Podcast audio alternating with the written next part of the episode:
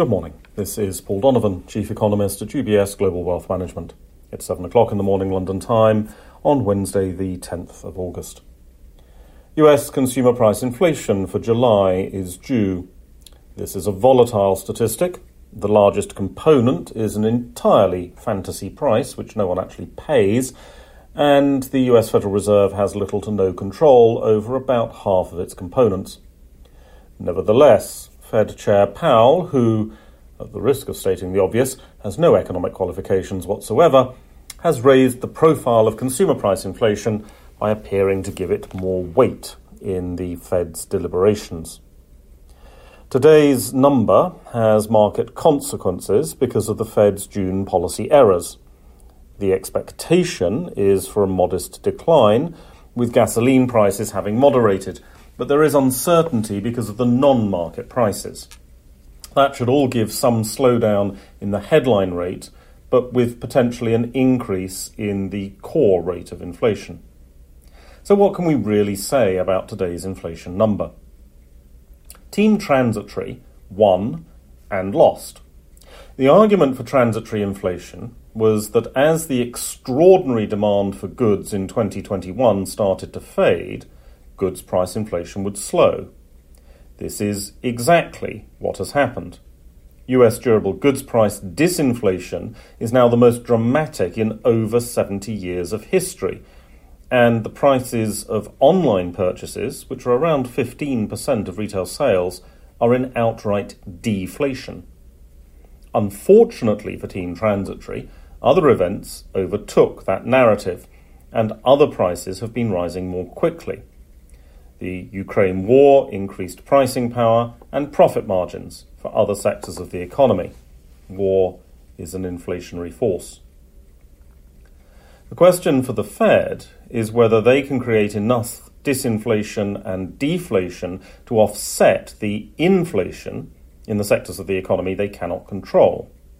The Fed needs to create this disinflation impulse so as to lower overall inflation before consumer savings run out. But they need to slow demand without causing consumers to significantly increase savings. It's a tough policy path to achieve.